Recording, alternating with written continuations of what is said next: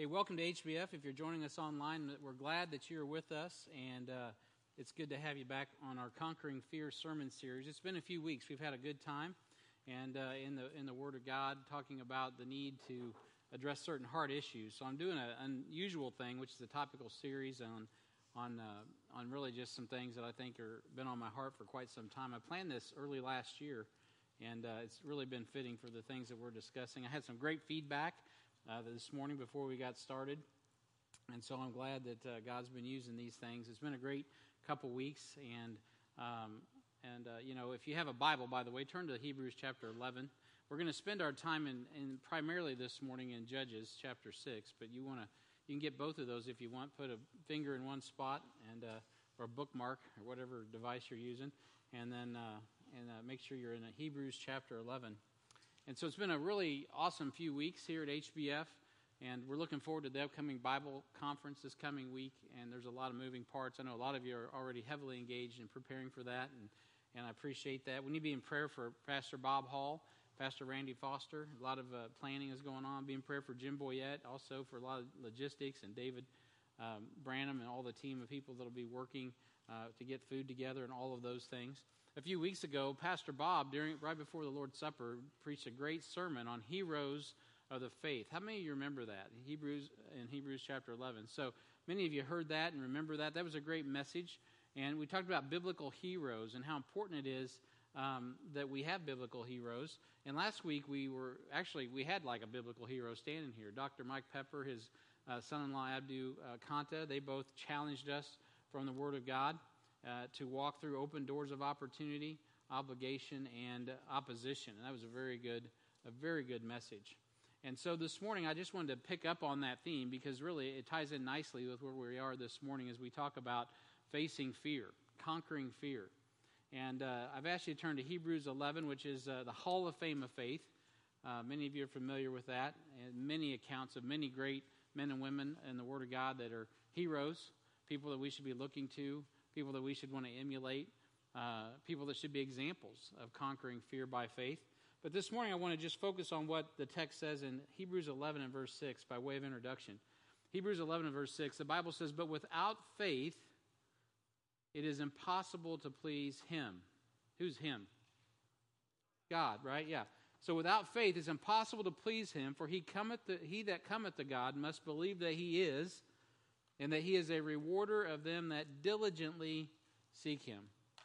Let's pray. Heavenly Father, we thank you and praise you for the Lord Jesus Christ. Uh, thank you for, uh, for Andy's affirmation, Lord. We, we thank you for your word. We thank you for the truth of your word. We thank you for how the word is effectual in us.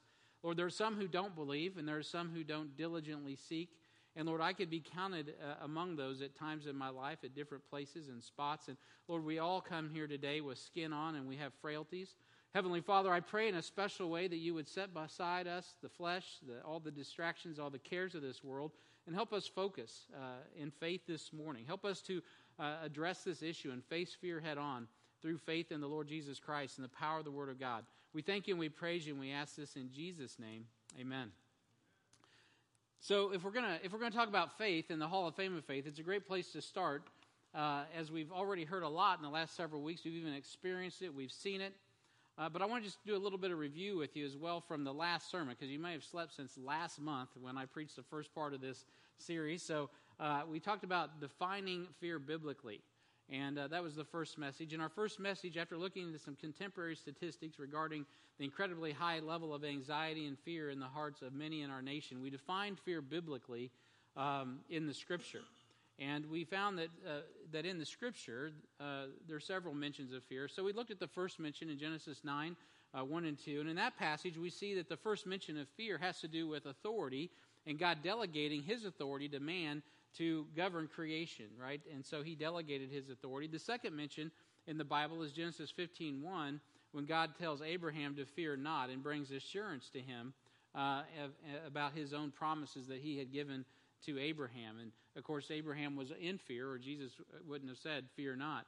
And then we saw uh, the, this interesting passage uh, in Malachi chapter 4 and verse 2. The last mention of fear in the Old Testament is actually about a blessing that comes to those who fear God. And I just, uh, Connie Martin was visiting with me this morning about that blessing of, of having a reverence, a, a holy respect and honoring of God the Father, and how that eclipses our fear. Well, there's a blessing in Malachi 4 2, and we saw that as well.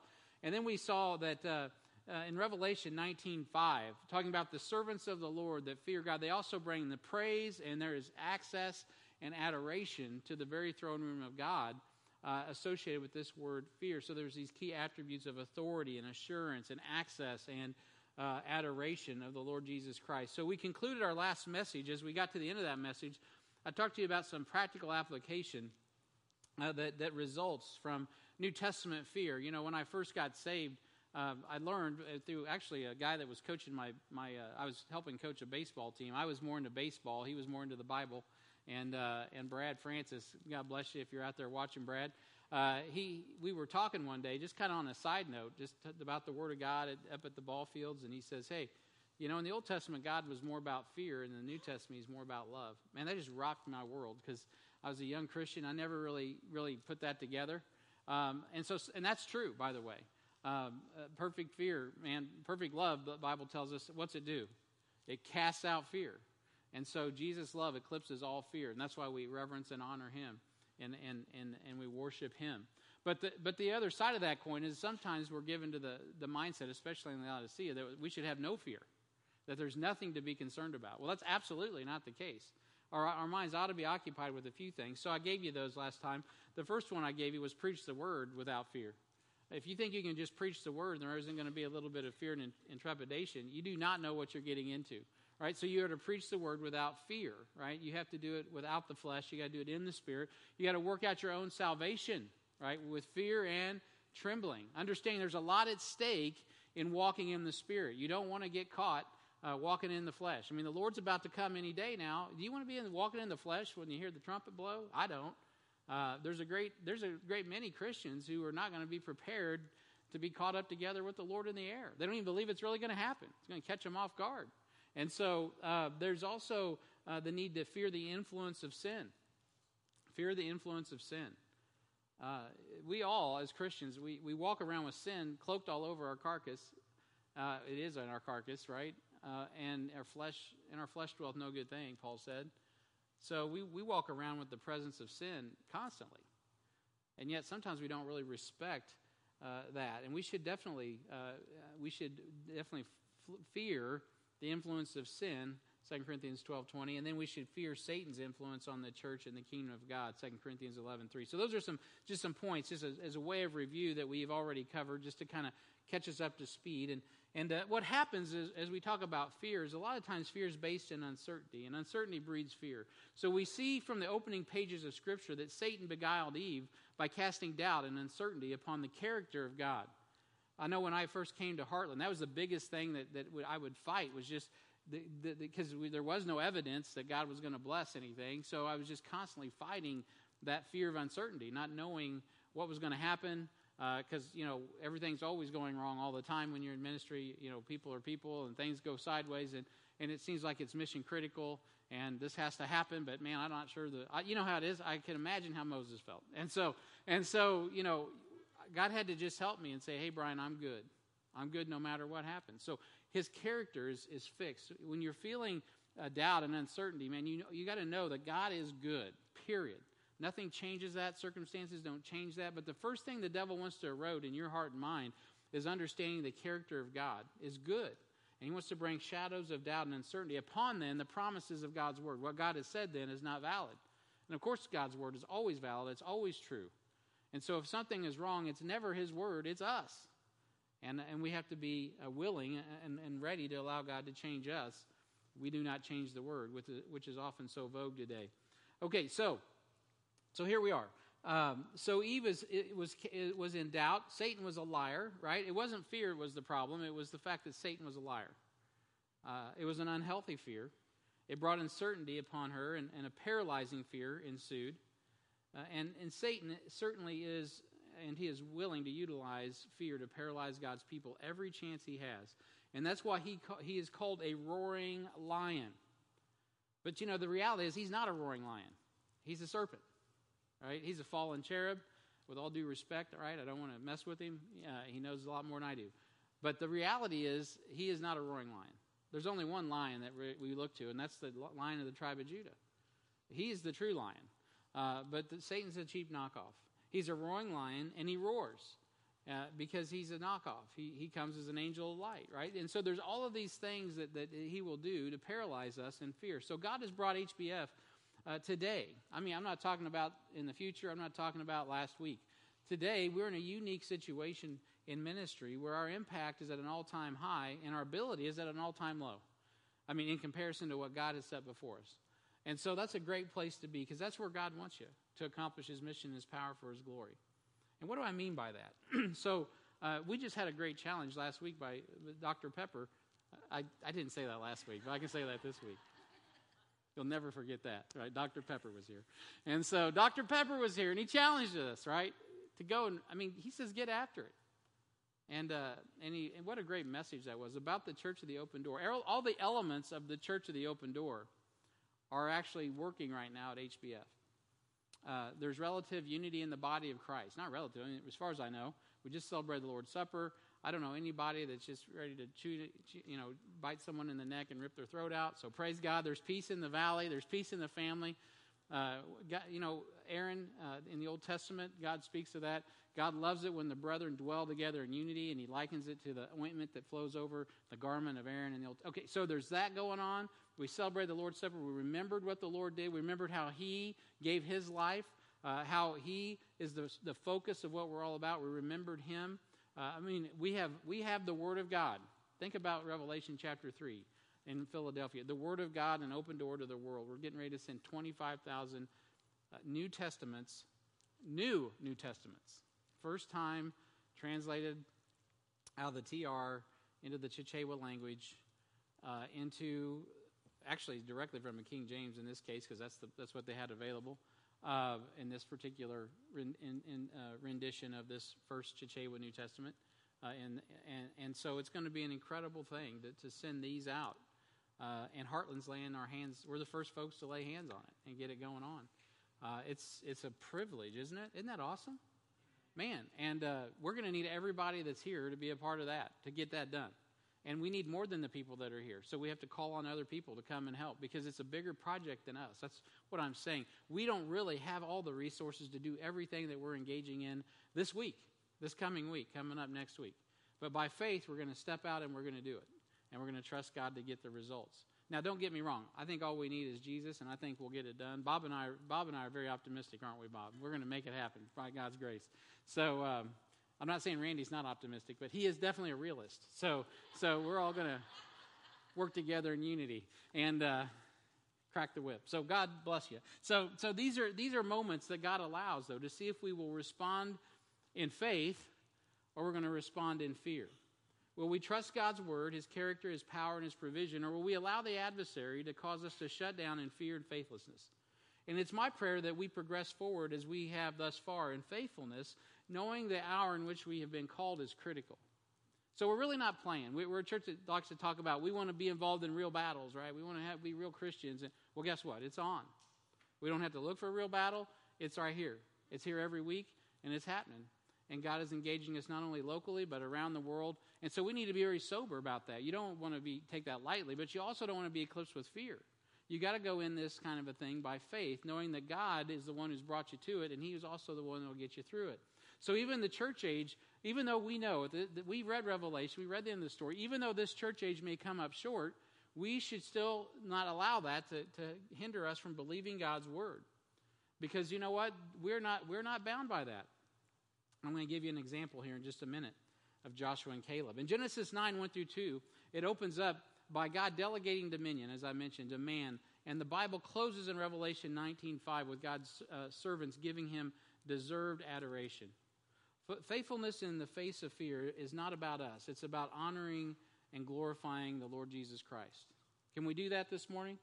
I mean, can we just say, "Hey, man, praise the Lord"? Praise the Lord, right? Uh, you can if you want to, but you can also choose not to. Right? It's all on you. It's on me to really to, to just turn it over to God and let Him have the honor and the glory. So, as we talk about facing fear faithfully, we've already talked about uh, conquering fear by defining fear biblically. Now, this morning, I want to focus on conquering fear by facing fear uh, faithfully. So we, we have established that fear in itself is not unnecessarily bad. It's healthy when it draws us into God's will, provision, and blessing. But it's unhealthy fear when it causes compromise.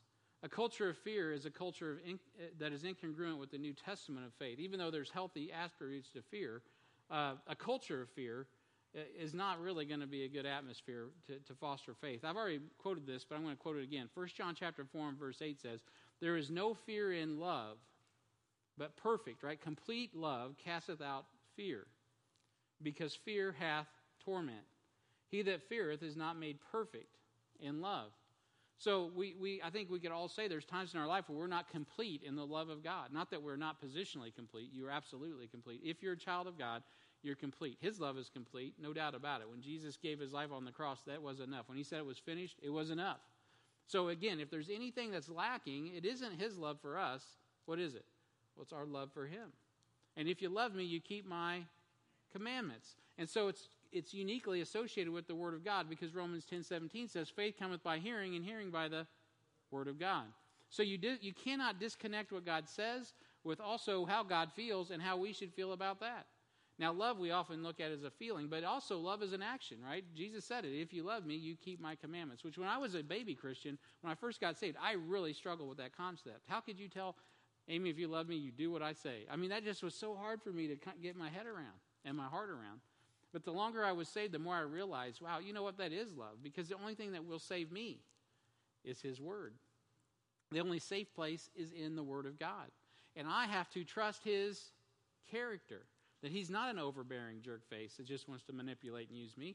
But that's what the devil wants to tell you. Right? You got to trust in God's character. Even when there's other things that may tell you that's not true, that's a lie from the pit of hell. So you got to face that fear head on and you got to choose to believe God's word, bring honor and glory to God, and you know what? You'll be made perfect in love. You'll become complete in love. So, in a healthy fear, what it does is it destroys our faith in God's word, it destroys our faith in God's character, it destroys our faith in God's power, and it destroys our faith in God's provision. Right? So those things, that's what unhealthy fear does. Now there are some many, many examples in the Old Testament we could look to, and in the New Testament actually. But this morning, for time's sake, I just want to pick out a, a real big one that God points out. In Romans 15 4, the Bible says that when we don't face fear faithfully, um, we lose our opportunity to glorify God.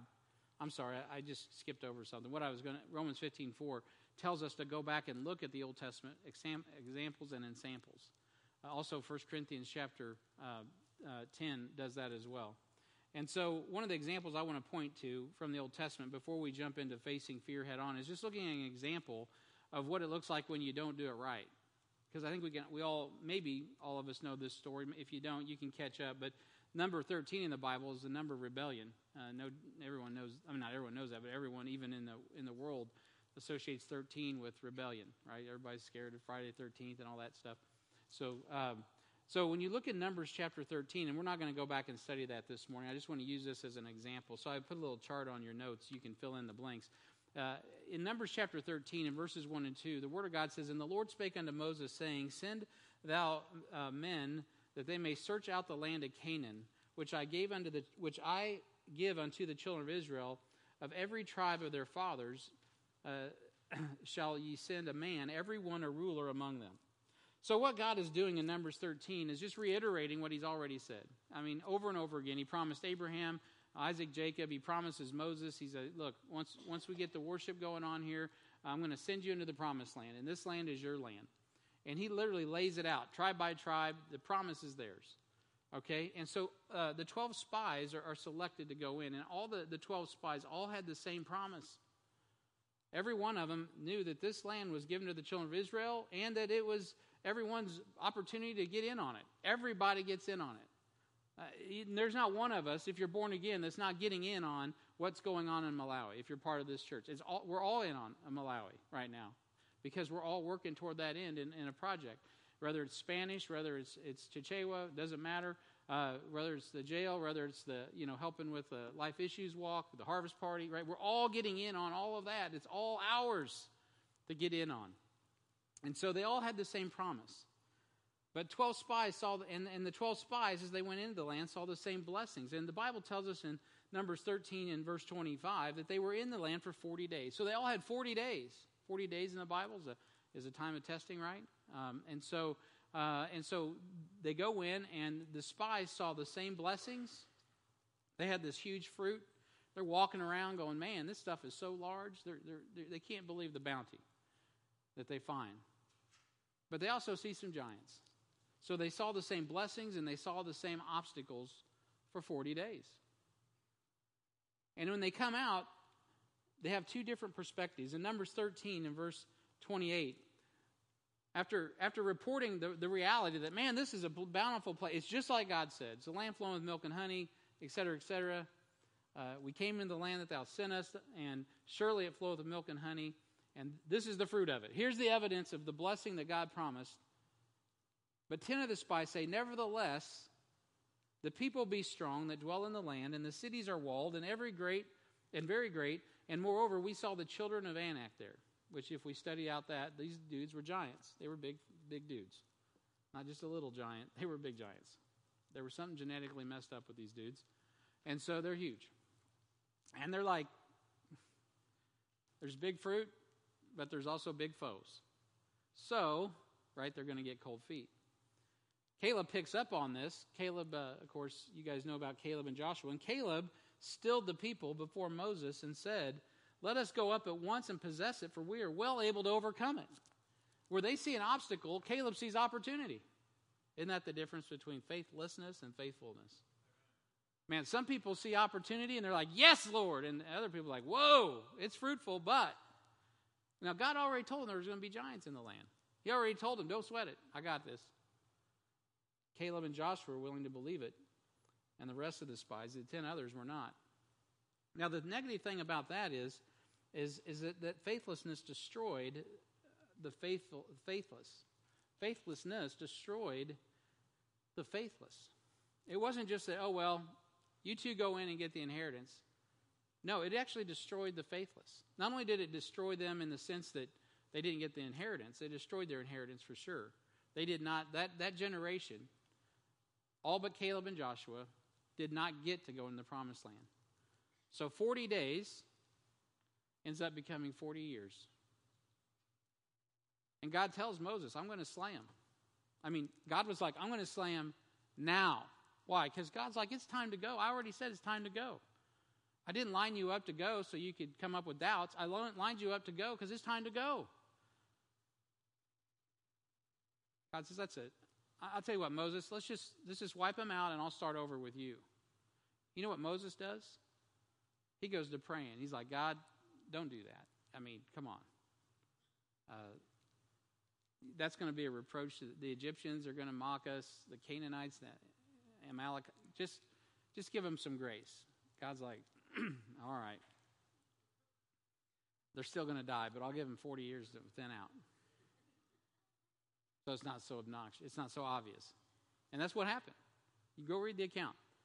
God's like, all right, Moses, I'll go ahead and keep working through them. God was able, like, you know what? I'm just going to chuck them. I'm just going to, I'll just use your kids and we'll just start this whole thing over again. I mean, God can do what He wants to do, y'all.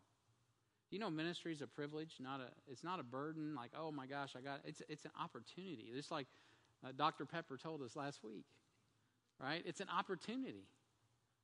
And man, there were some people missing the opportunity. There's some people this week probably will miss this coming up. I'm I'm a week ahead. But we're going to put 25,000 Bibles together. There's probably some people that will miss the opportunity to get in on what God has. Because right now is time. It's the time. Not just because we're having the conference now, because I know from everything I'm able to observe that it's God who's moving. This, this, this project with the Chichewa, for instance, is so much bigger than anything Heartland's got going on. I'm just fired up that, but I will tell you this God used Randy Foster, a key man at a key time and a key moment to get this party started. There's no doubt about that. I was witness. There wasn't anybody looking around going, hey, the person that put, God used to put the pieces together was your very own Randy Foster. Because it was God moving in this church. And so praise God for that. Just like what you heard last week, Brother Pepper. He, a key person in our church, said something about the, the, the Sierra Leone project. The next thing you know, I'm on the phone with him and the ball's rolling. Here we are 5,000 Bibles. Now, it's on every day. and sharing the gospel, not just sending out Bibles and all of that, but it's all it's all part of it. So that their their faithlessness destroyed the faithful the faithless. The ten spies' faithlessness ended up stirring up a whole the whole congregation, except for Caleb and Joshua, and the, then the entire congregation become faithless. I tell you, when you're in a leadership position, dads, it's important that you're faithful. You can't afford to be faithless because it will affect your family. You're in a ministry head position in a local church, you need to be faithful because your faithlessness can affect the whole congregation. Faithfulness, it's so important. It's so important in leadership. Okay, so Numbers chapter 14 and verse 38. But Joshua the son of Nun and, and Caleb the son of Jephunneh, which were of uh, which were of the men that went to search the land, they, they still lived, or they live still. So there's grace. Faithlessness delayed the faithful, though. They had to wait 40 years to do what they were ready to do 40 years prior. Because the faithlessness, those that were faithless, ended up delaying the faithful. So you know what? Yeah, God will take. There's a there's a silver lining there. Joshua and Caleb got to go in. We still know about them. God records the record. But man, let's not allow our faithlessness to slow down the process that God's trying to accomplish. If you heard, last, I'm still fired up about last week's message. I mean, brother, God used Brother Pepper to speak to us, and he know what he said. Go, go, unleash yourself right here where you are and around the world. Go, and I took that to heart. I'm like, that's right. Well, the budget's not big enough. The people aren't enough. We don't have enough people here. We don't have enough people. We don't have enough people to take care of our lambs. Well, or we don't have enough people doing that right now. We need, we need more people in the lambs because of COVID and all that. It's a, it's a weak time because of COVID and because of the culture and all that. There's a lot of things that have just kind of messed things up. But at the end of the day, that doesn't mean anything. God's still moving in a mighty way. And so, praise God. Uh, we got faithful men and women plugging in. So, I put a couple other things at the end of your chart Numbers 14, 40 through 45. Many were destroyed in rebellious battle. So then they go, oh, well, we, we messed up. So now let's go to war. and Moses says, Don't do that. It's too late. The, the window's closed, the door's shut, and of course they go up and they get their tails kicked, and more of them die. And, uh, and of course, the entire congregation was destroyed within that 40 year as God wanted and uh, told Moses he would do. So the consequences of faithlessness are much harder to bear in time and eternity than the temporary discomfort of faithfulness. Okay, the consequences of faithlessness are, are much harder to bear in, in time and eternity than the temporary discomforts of faithfulness. Now, being faithful is not always comfortable. And that's really where I want to wrap up this morning. Being faithful is not always comfortable. In Romans 8, Paul said this For I reckon, right? I'm doing the math, I'm reckoning. I reckon that the sufferings of this present time are not worthy to be compared to the glory which uh, shall be revealed in us. So Paul did the math. He's like, you know what? Being faithful causes me to be discomfort, comforted. I'm uncomfortable, like when I'm floating around in the deep, when I'm getting, you know, uh, 30 lashes save one. Uh, you know, when I got all the cares of this and that coming upon me. It's very uncomfortable. Paul, I mean, you watch, we watch these movies and we like seeing these dudes, you know, it's impossible right? These guys, they go for, you know, at least 30, 40 minutes of one action scene. Getting their ribs get broke, they fall 20 stories, they get back up. You know, it just doesn't work that way in real life, right? You'd have to call the ambulance. But you know, when you look at Paul's track record, you're like, man, he's almost like an action hero. I mean, he gets left for dead, he pops back up, goes back into town, starts preaching. I mean, he's amazing. That was the good hand of God upon his life. And so, and so Paul was a was a man that was faithful. He was a man that was faithful. And he says, You know what? I reckon, because he was from the South, I reckon that the sufferings of this present time are not worthy to be compared to the glory that shall be revealed in us. I mean, whatever you go up against, if you put it up against eternity, if you got a grip on where you're headed, if you're born again this morning, it doesn't even compare. And so Hebrews 11, 6 says, But without faith, it's impossible to please him. For he that cometh to God must believe that he is, and that he is a rewarder of them that diligently seek him. Paul believed in his reward so much, he's like, you know what?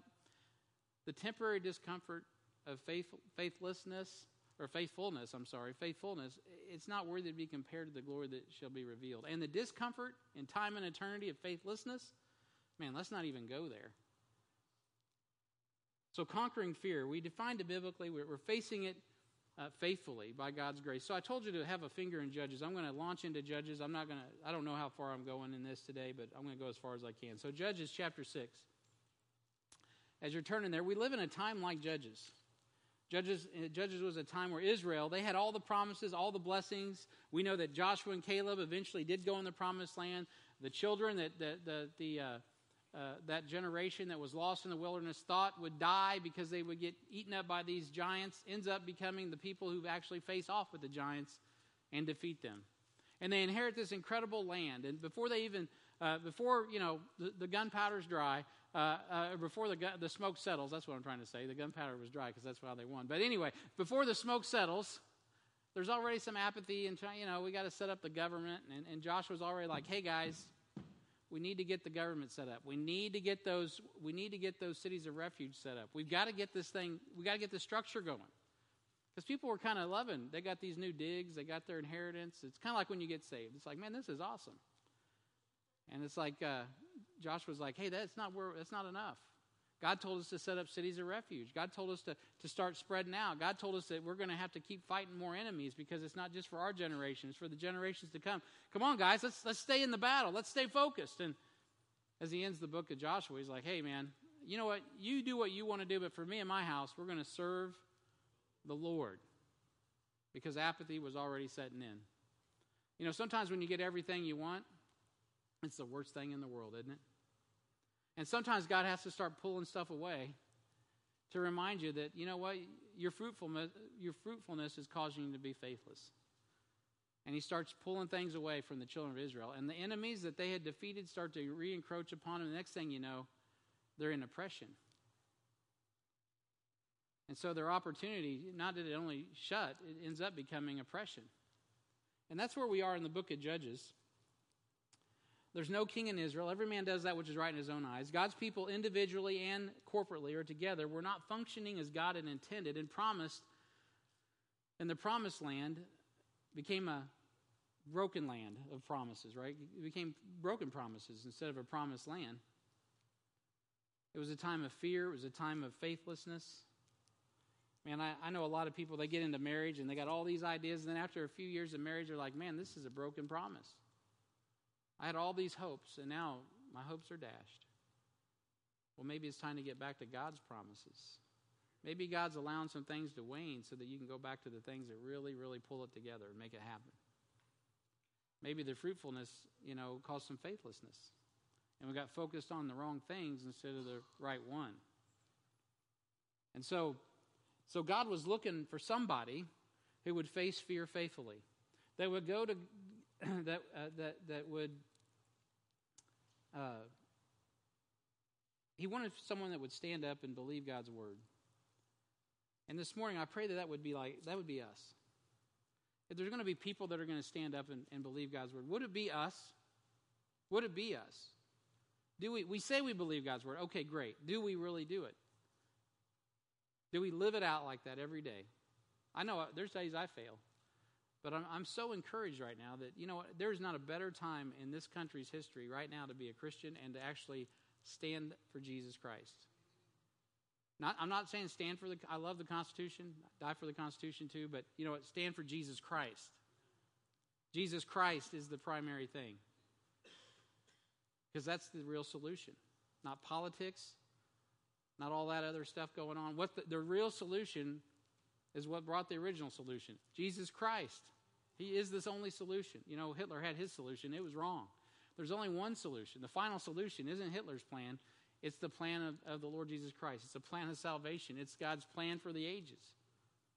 So let's be fearless and have fearless faith. Like Joshua and Caleb, God needed a man who would not go along to get along and would stand in the gap and make a difference for Christ's sake. So, the first point of study I want you to see this morning, if you're still on an outline there on the next page, is fearless faith is personal. You know what? You can't live off of my faith any more than I can live off of your faith. But I tell you, it's pretty awesome to read about guys that are faithful, isn't it? I get a big kick out of the heroes that Bob preached out out of. I mean, they do stir us up, but it's got to be personal. It's got to stir us in our heart. And our faithlessness is, is personal to God. If you're faithful, it's personal to God, and if you're faithless, it's personal to God. In, in Judges chapter 6 and verse 1, the Bible says, And the children of Israel did evil in the sight of the Lord, and the Lord delivered them into the hand of, the Midian, of Midian seven years. You know who delivered them into the hand of the Midianites? It was God. God allowed it. And the hand of Midian prevailed against Israel, and because of the Midianites, the children of Israel made them uh, dens which are in the, the mountains and caves and strongholds. Do you know that there was a time when they rolled into walled cities and took over? Now they're hiding in dens and caves in the woods.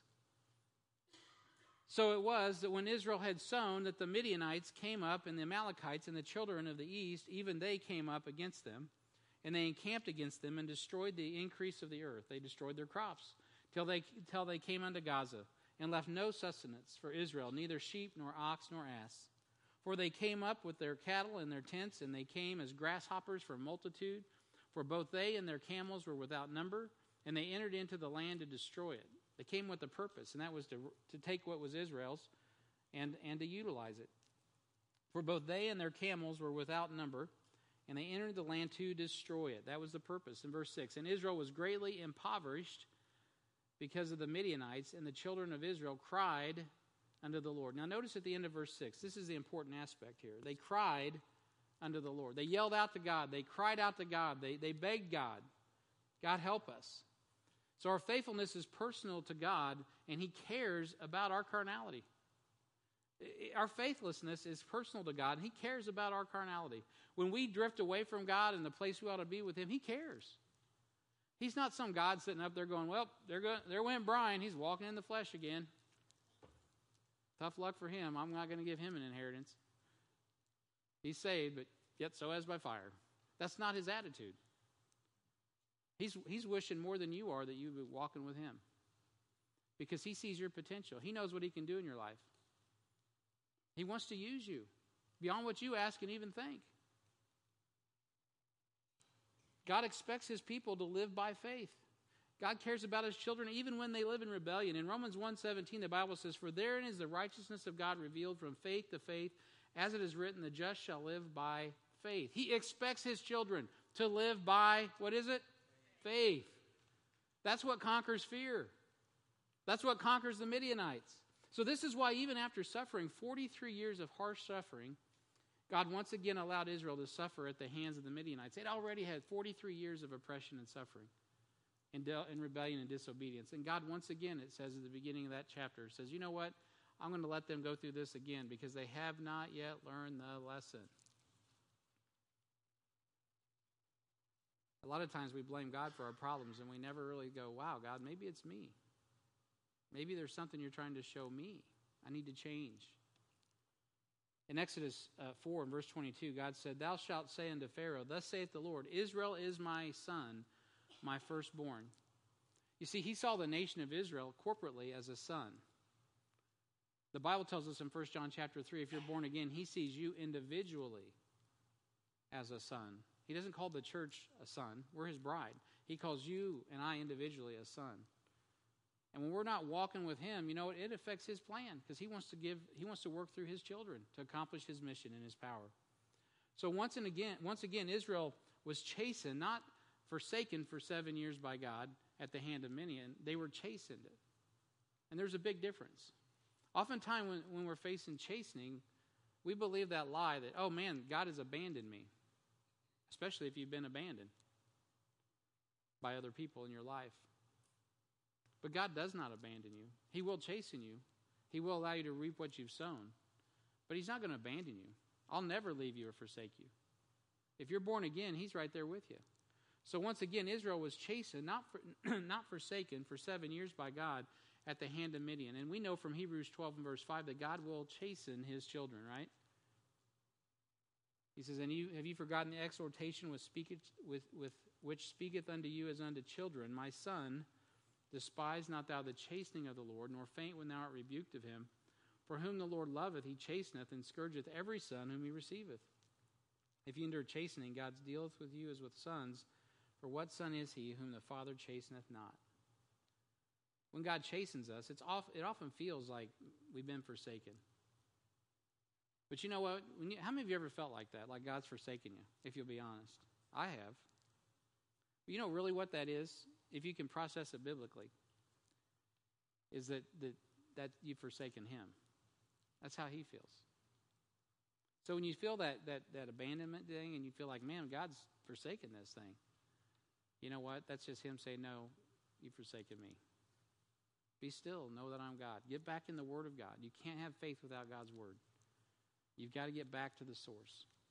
Faith cometh by hearing, hearing by the Word. Oh, it's not just enough to have the Word of God. You got to do the Word of God. What is the next right thing God's called you to do? Because if you if you love me, you're going to keep my commandments.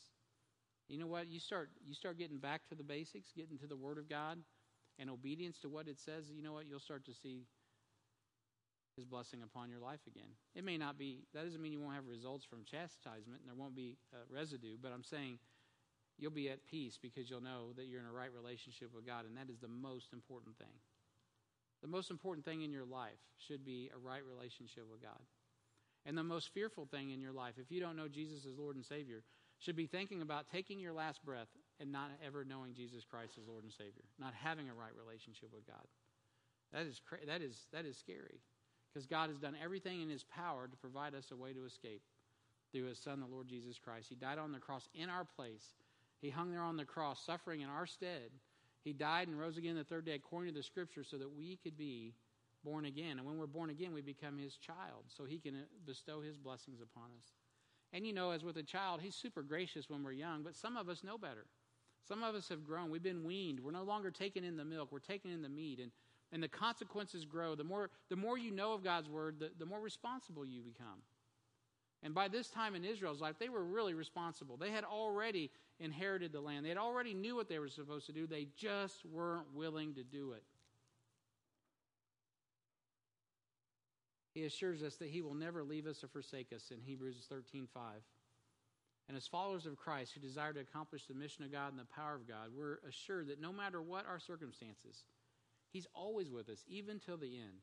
That's his promise to us. So if anyone's ever walked away from God, it's not him walking away from you, it's us walking away from him. And that, causes chastisement. That in itself is a chastisement we bring upon ourselves. So, chastising is what the children of Israel were experiencing in Judges 6 2 through 6. Every year at harvest time, for seven years, the children of Israel would plant their crops and the har- at harvest time, and the Midianites, the Amalekites, and the people from the east would sweep in across the entire valley all the way to Gaza and pillage the crops, leaving the Israelites to starve.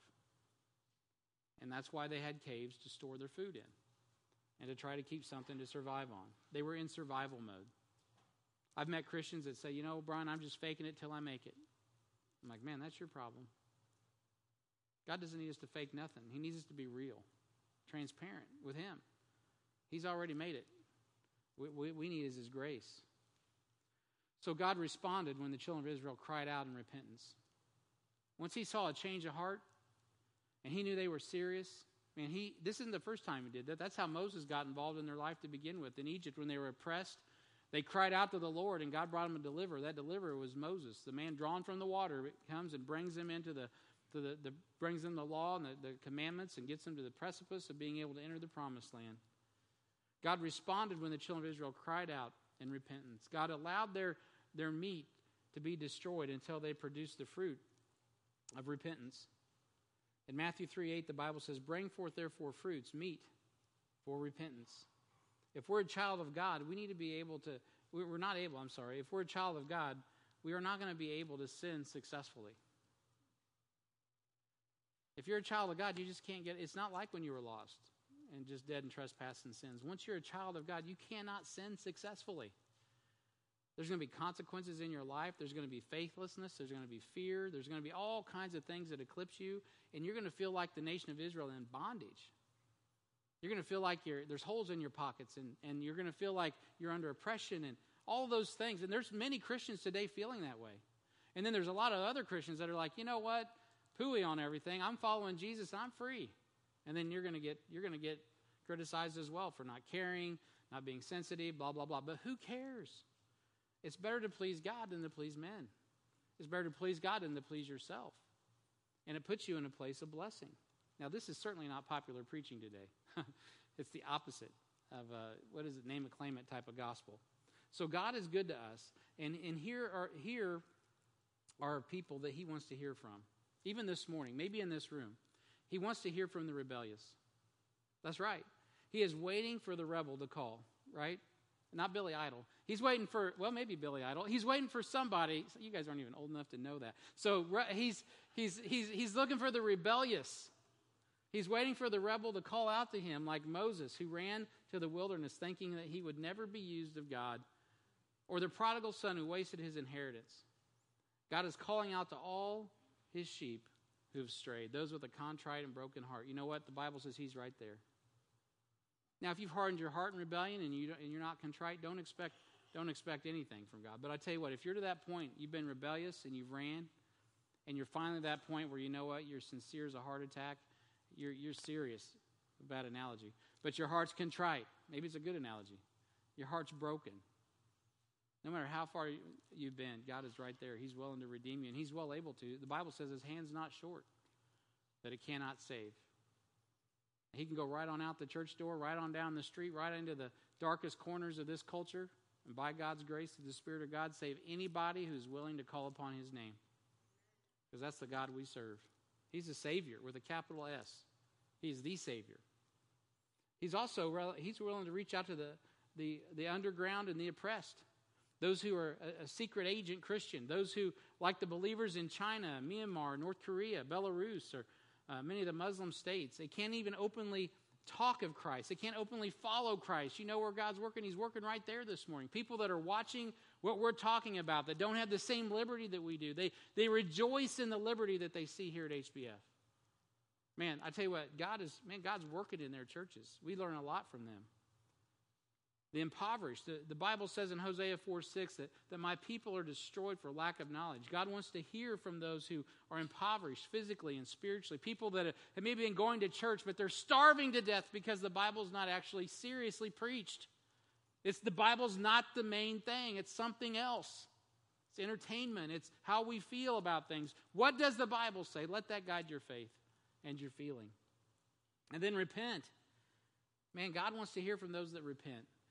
God not only wants to hear from the repentant, man, He responds to those who turn from sin to Him. If you're oppressed, God just is, is waiting for you to cry out to Him in repentance. So God calls all by His word to face fear in faith. And that's what happens in this, in this text in Judges chapter 6. It says, And it came to pass in verse 7 the children of Israel cried unto the Lord because of the Midianites and the Lord sent a prophet unto the children of Israel, which said unto them, Thus saith the Lord God of Israel, I brought you up from Egypt, and brought you forth out of the house of bondage. And I delivered you out of the hand of the Egyptians, and out of the hand of all the oppress- that oppressed you, and drave them out before you, and gave you their land. I have already done what you're asking once. And I said unto you, I am the Lord your God. Notice what he says here in verse 10. Remember what I've done and fear not the gods of the Amorites, in whose land you dwell, but ye have not obeyed my voice. You haven't obeyed my voice. So God calls all by his word to face fear in faith. God sends a no name prophet that repeats the same things that the angel of the Lord said in Judges 6 1 through 4. And the answer uh, to our prayers is not our circumstances, but the Word of God. He says, I've already done this once, so let's be clear about why we're here. Now, what I need you to do is take heed to the Word of God by faith, change your circumstances by believing what I've already said. And this was the case of Gideon and Israel. The Word of God does several things. Number one, it reminds us of what God has planned for us. The Bible is where we begin. If we're going to face fear with faith, we got to start with the Word of God. It reminds us that what God has planned for us. He's like, guys, you've already, I, I'm well able to overcome this. Remember what Caleb said? I've already done this once. The problem's not on my end. If we were not hearing the word from God, we'll be pinned down by our circumstances. But God brought a word and they heard it. What's he saying? Just live by faith. Don't be afraid. Choose not to fear. Problem was they were fearing the wrong thing, weren't they? Does it trouble you if you're not obeying God's word? And don't, I don't need to know. This isn't about me. I'm just asking you in your heart of hearts. Can you know what God says and just willingly do what you want to do? Man, I'm telling you, you're wandering into the, the fields of faithlessness. Oppression is coming. Churches are full of people that come on Sunday and they go out and do whatever they want to do. And it's not about keeping a set of rules and regulations. It's about knowing Him and the power of His resurrection. Right? We, we're not under that. You don't. Have, it's not about the is your dress the right length? Is you know this, that, and there's an outward set of standards of holiness. But it is the hidden man of the heart. It is a priority of Jesus Christ above all else. So when you when you when you're walking, when you're talking, when you're when you're moving about this life, He is the first thought, not the last thought.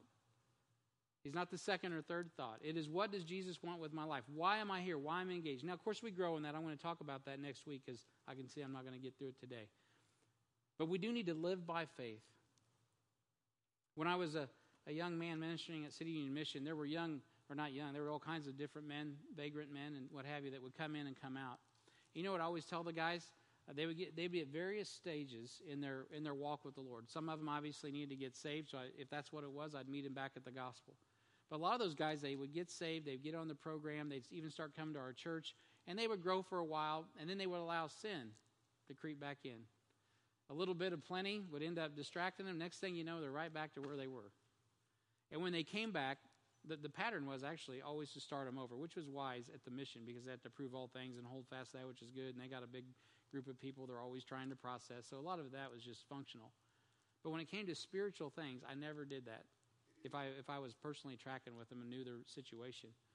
If they were on lesson four of discipleship and they'd already been scripturally baptized, I didn't say go back and get rebaptized. I just picked them right back up at lesson four and said, hey, let's talk about where we went wrong here with the Holy Spirit of God. That's where we left. Let's get back in track. You know, God will pick you up where you left off.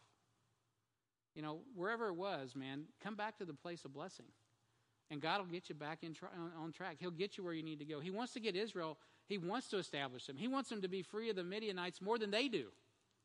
He knows where they're at, and He just needs them to come back and pick up where they left off. You'll be amazed how fast He can restore the things that have been lost. If you read by two chapters, man, they're back in business. 40 more years of peace. Everything's restored because they would believe God's word. They came back to the source of blessing, they came back to the person of blessing. You know, it reminds me that God's good intentions for us and his plans for us are to be successful. Not as the world necessarily sees it. It doesn't mean you're going to have a mansion. It Doesn't mean you're going to have all this wealth. It's, it's, not, it's not a prosperity type of gospel. That's not what we're talking about. We're talking about peace with God and fruit in the lives of other people. An ability to make disciples that make disciples, an ability to advance the mission of God, ability to actually comprehend the Word of God and, and, and actually reinvest the Word of God in the souls of other people.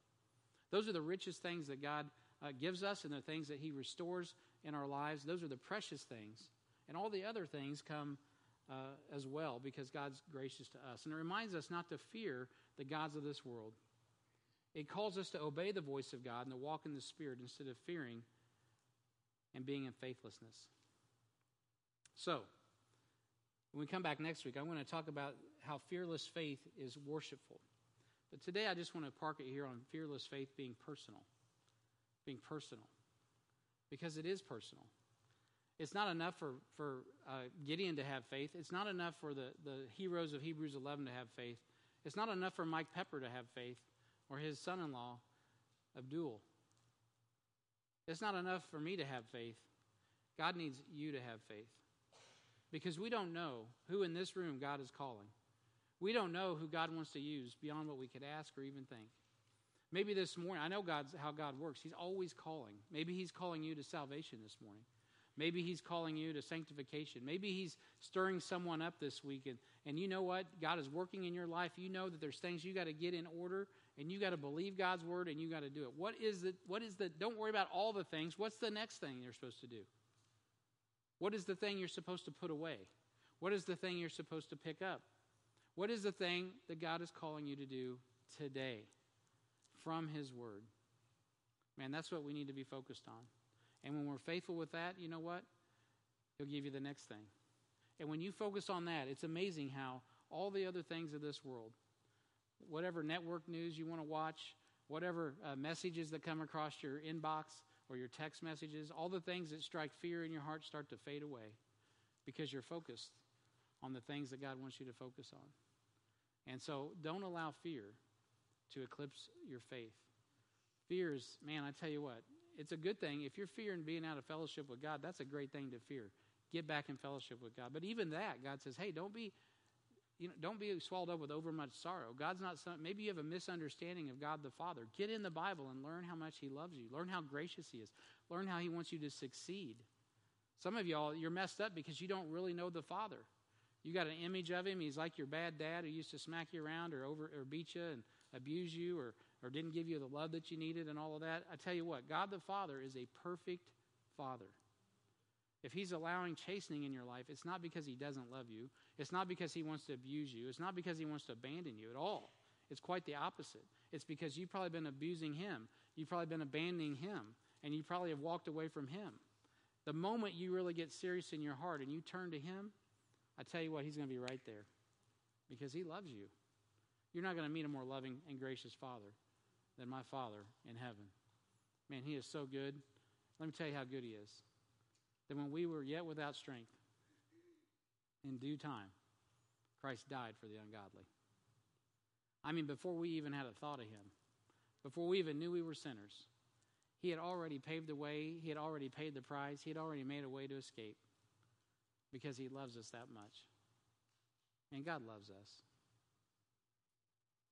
Do you love Him? If you love him, you'll keep his commandments. Heavenly Father, we thank you and praise you for the Lord Jesus Christ. We thank you